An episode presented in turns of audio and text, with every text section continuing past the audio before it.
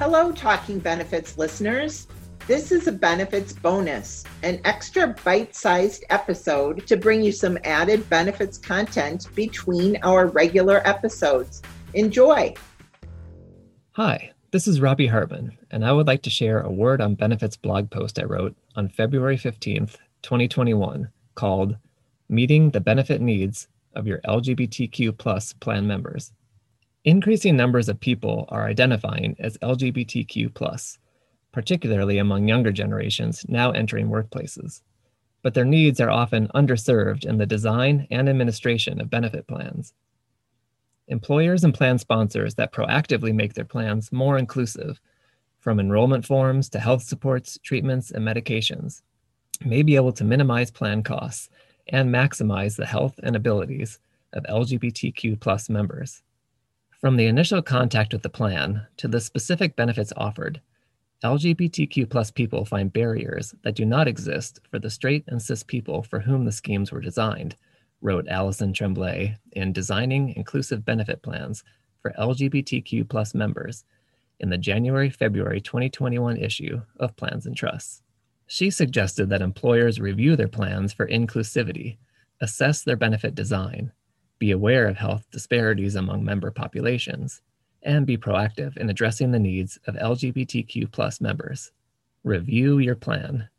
Tremblay, who is a labor, employment, and human rights lawyer, as well as a partner with Victory Square Law Office in Vancouver, British Columbia, wrote that plan sponsors should review their plans to make sure that enrollment forms are inclusive and that systems can correctly record information in order to accurately address members and their needs.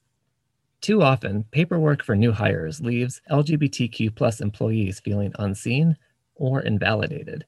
Examples of exclusionary benefit forms include only having a box for male or female gender identification, or requiring a legal name but not leaving room for a preferred name, which can be especially problematic for employees who are transitioning genders.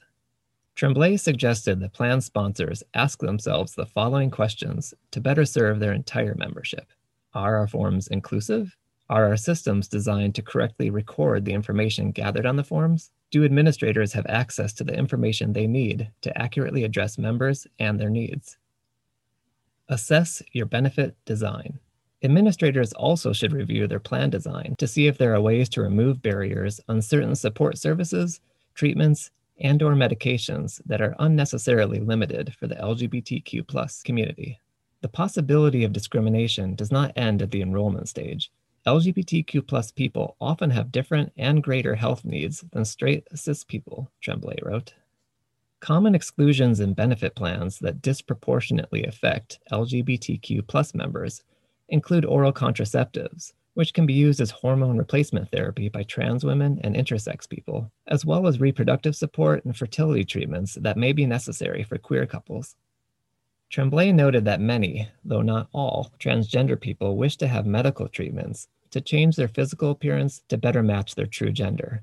Doing so has been found to provide both psychological and physical health benefits, but most plans would exclude such treatments as cosmetic or not medically necessary instead of a vital part of a member's overall health.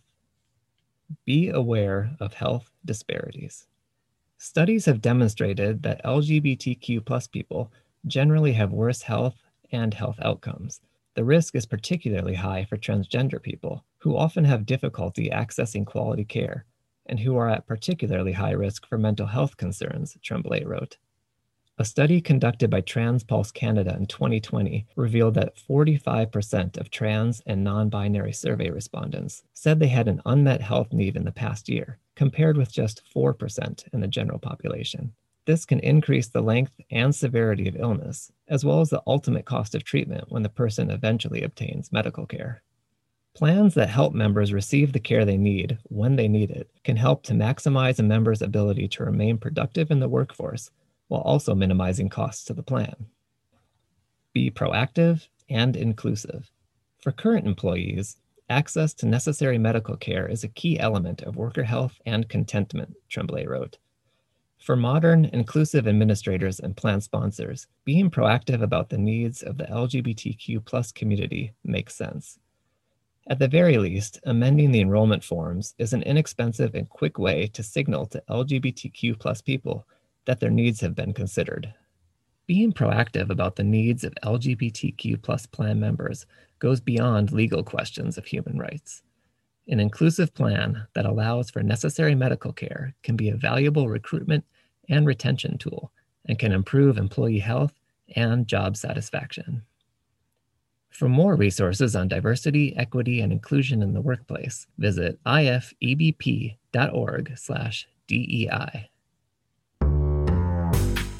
We hope you enjoyed that benefits bonus. You can find this and many more great posts on the International Foundation's Word on Benefits blog at blog.ifebp.org. We'll be back in your podcast feeds with a regular Talking Benefits episode soon.